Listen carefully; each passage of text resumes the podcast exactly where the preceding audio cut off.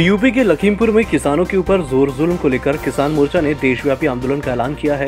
किसान नेता जोगिंदर सिंह उमग्राह ने आरोप लगाया है कि सरकार ने प्रदर्शनकारी किसानों के खिलाफ हिंसक रुख अपनाया है। हम हिंसा की राह पर नहीं जाएँगे। उन्होंने कहा कि हमारी मांग है कि केंद्रीय मंत्री अजय मिश्रा और उनके बेटे आशीष को गिरफ़्तार किया जाए। संयुक्त किसान मोर्चा के नेता योगेंद्र यादव ने कहा कि लखीमपुर खीरी हिंसा के विरोध में पूरे देश में अठारह अक्टूबर को रेल रोको आंदोलन किया जाएगा।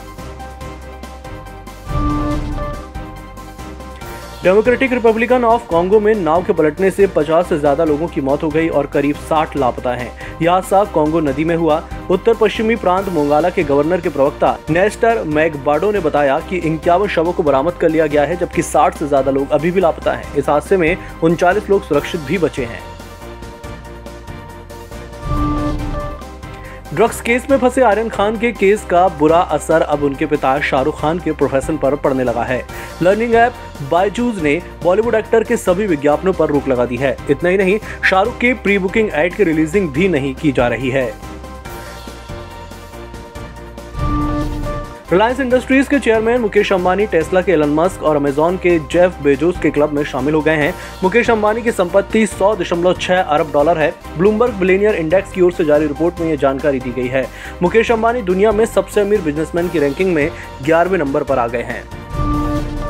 प्रधानमंत्री नरेंद्र मोदी और डेनमार्क के प्रधानमंत्री मेटे फ्रेडरिक्सन के बीच दिल्ली में द्विपक्षीय वार्ता के बाद एग्रीमेंट साझा हुए।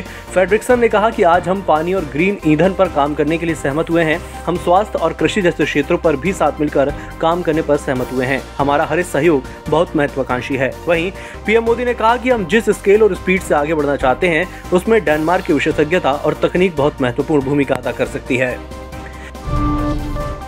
यूपी में एटा ज़िले के कोतवाली देहात थाना क्षेत्र में शुक्रवार देर रात एक साधु की कुलाड़ी से गला काट कर हत्या कर दी गई। साधु मंदिर की छत पर जब सो रहा था, तब वारदात को अंजाम दिया गया।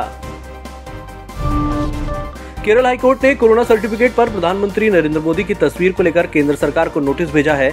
कोट्यम निवासी एम पीटर की याचिका पर सुनवाई करते हुए कोर्ट ने यह फैसला लिया। याचिका में कहा गया है कि कोविड 19 सर्टिफिकेट पर पीएम मोदी की तस्वीर से लोगों के मौलिक अधिकारों का उल्लंघन होता है।